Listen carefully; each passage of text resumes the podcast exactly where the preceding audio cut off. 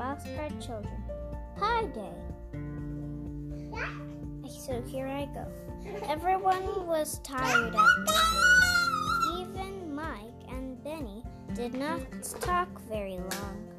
They put down a soft rug for Spotty, but he would not sleep on it. He lay down on the hard floor just under Mike's bed. That's just like a dog, said Mike. They never stay where you put them. Lady always sleeps in Aunt Jane's room, and Watch always sleeps in Jessie's room, said Benny. He's really her dog, you know. No, said Mike. I thought he was your dog.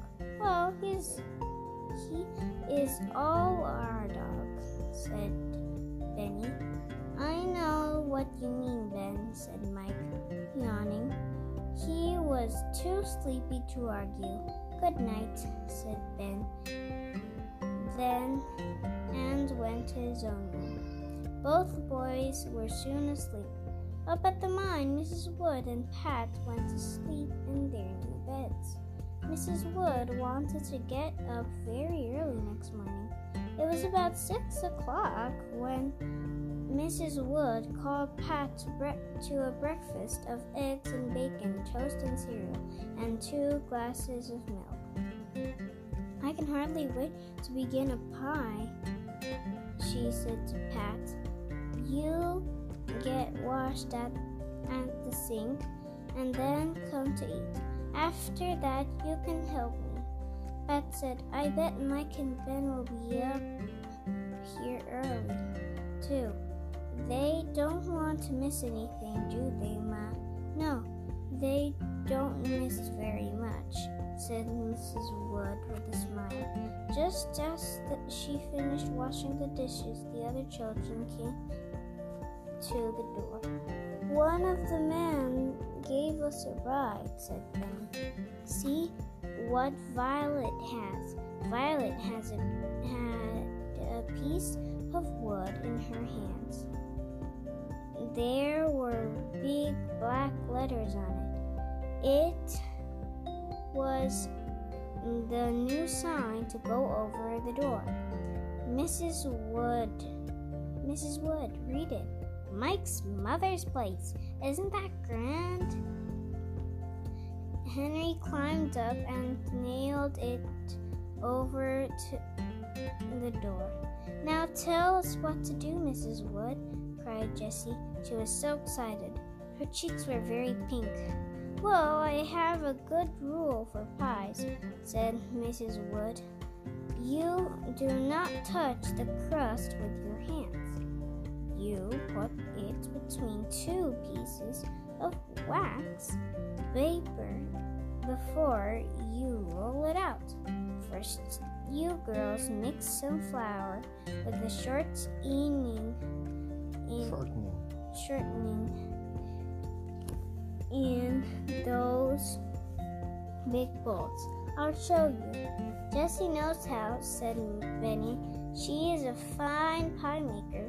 Yes, I'm sure she is, said to Mrs. Wood with a smile. You boys turn on the ovens to uh, Four hundred. 400. It's a wonderful stove you bought. Then set 30 of those tins in a row on the long table. Soon everyone was hard at work. Mrs. Wood said, I shall make only two kinds of pie the first day. We'll make cherry and apple.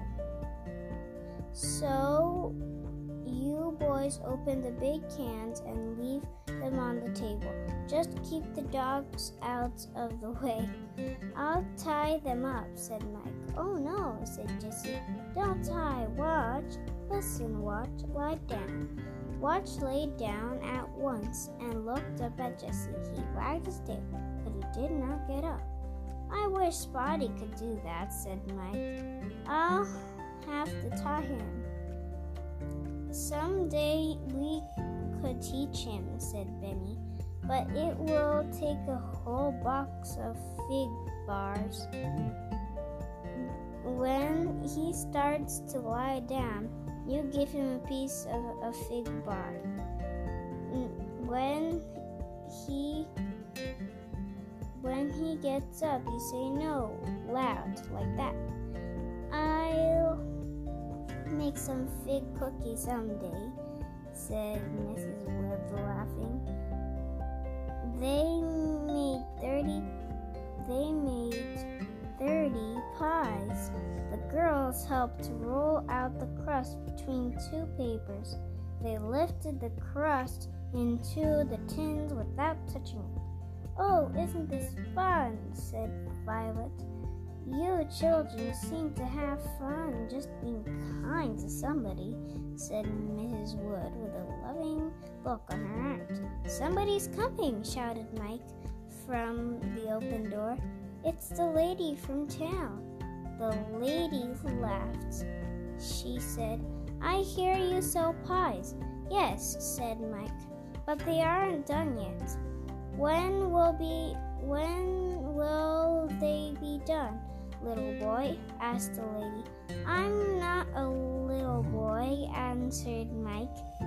But I'll ask my mother. About ten o'clock, Mrs. Wood called out. About ten o'clock, repeated Mike. I'll be back then, said the lady. I want an apple pie. We'll save one for you, said Mike.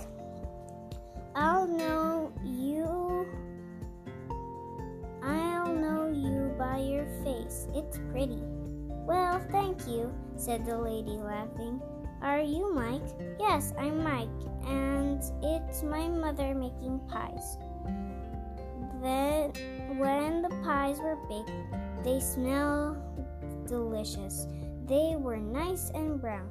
The lady came back for her pie. She said, I told some people down on the street. They are coming to buy pies. I hope there will be enough for the miners, said said Mrs. Wood. We really made pies made the pies for the men. Let's make some more, cried Jessie. It will be too bad if the men don't get any. The girls soon rolled out more pies. The boys opened another can of cherries. It was lucky they did so. When the whistle blew at noon, the men came pouring out of the mine. They saw a new sign and they all wanted hot pies. Soon all the pies were sold. We haven't any left for us, said Mike sadly. Yes, Mike, I saved one pie, said the mother said his mother. It was burned a little. I can cut it into seven pieces. I like pie burned a little, said Benny. The family all sat around on the long table to eat lunch. Maggie had set sent up a large basket of sandwiches and salad and pink lemonade with ice on it. Everybody was was very hungry. What do we do now? asked Violet. We don't make any more pies, that's sure, said Mrs. Wood. We have done enough work today. Let's have that race, said Benny. Let's race the dogs. Okay, said Mike. Let's race them down behind my old pink house. There is a big empty lot there, plenty of room. Jessie wanted to wash the dishes first. She filled the dishpan with hot soap suds. Then, one by one, she slid the plates in and washed them with a sponge. I will just love to do this, she said. She ri- risen, rinsed them in hot water and set them in the dra- dra- dra- drainer. Don't have to wipe them, she said. We will dry they, they will dry themselves because they are so hot. In, ver- in a very short time, the children were all in the back lot with the dogs. They had two enormous, enormous bones from the store. Henry said, Now, Mike, you hold Spotty, and Jessie will hold Watch. Right on this line, said Benny. Yes, agreed Henry. Then I will take care. I will take one bone and go way down there by the fence. Ben, you take the other bone and come with me. Let the dog smell the bones first. The dog wanted to the dogs wanted the bones very much. They tried to get away and follow Henry, but Jessie and Mike held them tight. You can't, Violet, shouted Henry from the fence. Say one, two, three, go. And then you let go of the dogs. When Henry and Benny reached the fence, they sat down on the ground with the bones. They held up the bones for the dogs. One, two, three, go! shouted Violet. Away went the dogs. Watch went for Henry. Spotty went for Benny. They ran very fast. They were very even. Once Spotty got ahead, then Watch got ahead. Then they were even again. Suddenly, Spotty seemed to turn. He slowed down. He skidded like a car. Then he ran back, s- smelled around, and began to dig. What's the matter? cried Henry, puzzled. What's the matter with Spotty? yelled yelled Mike. Spots went on digging. Then Watch stopped running. He trotted back to Spotty and began to dig too.